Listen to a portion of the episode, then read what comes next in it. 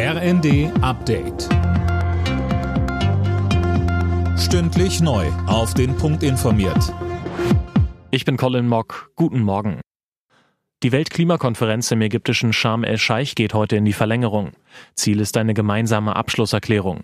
Auch Bundesaußenministerin Baerbock ist vor Ort. Sie sagte am Abend im ersten, wir setzen uns dafür ein, dass in diesem Jahr, was alles andere als einfach war, dass wir trotzdem dieses Jahr nicht auch noch zu einem verlorenen Jahr des Klimaschutzes machen, sondern dass wir sagen, trotz allem werden wir mit Blick auf die Klimakrise unsere Anstrengungen verdoppeln, weil ansonsten rennen wir in die nächste große Krise gemeinsam hinein und genau das wollen wir als Weltgemeinschaft verhindern.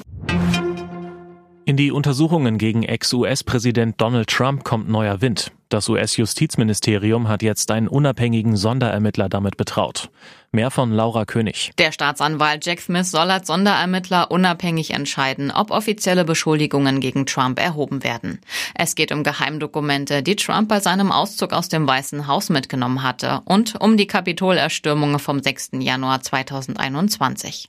Trump nennt die Ernennung politisch und unfair. Er hatte gerade erst verkündet, 2024 erneut als US-Präsident kandidieren wollen. Das Institut der deutschen Wirtschaft fordert deutliche Korrekturen beim geplanten Bürgergeld. Das hat der IW-Arbeitsmarktexperte Holger Schäfer der Rheinischen Post gesagt. Er kritisiert unter anderem die nahezu sanktionsfreie sogenannte Vertrauenszeit für Neuzugänge.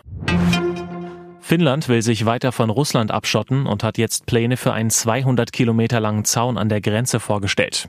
Helsinki befürchtet, dass Moskau Migranten dazu benutzen könnte, politischen Druck auszuüben.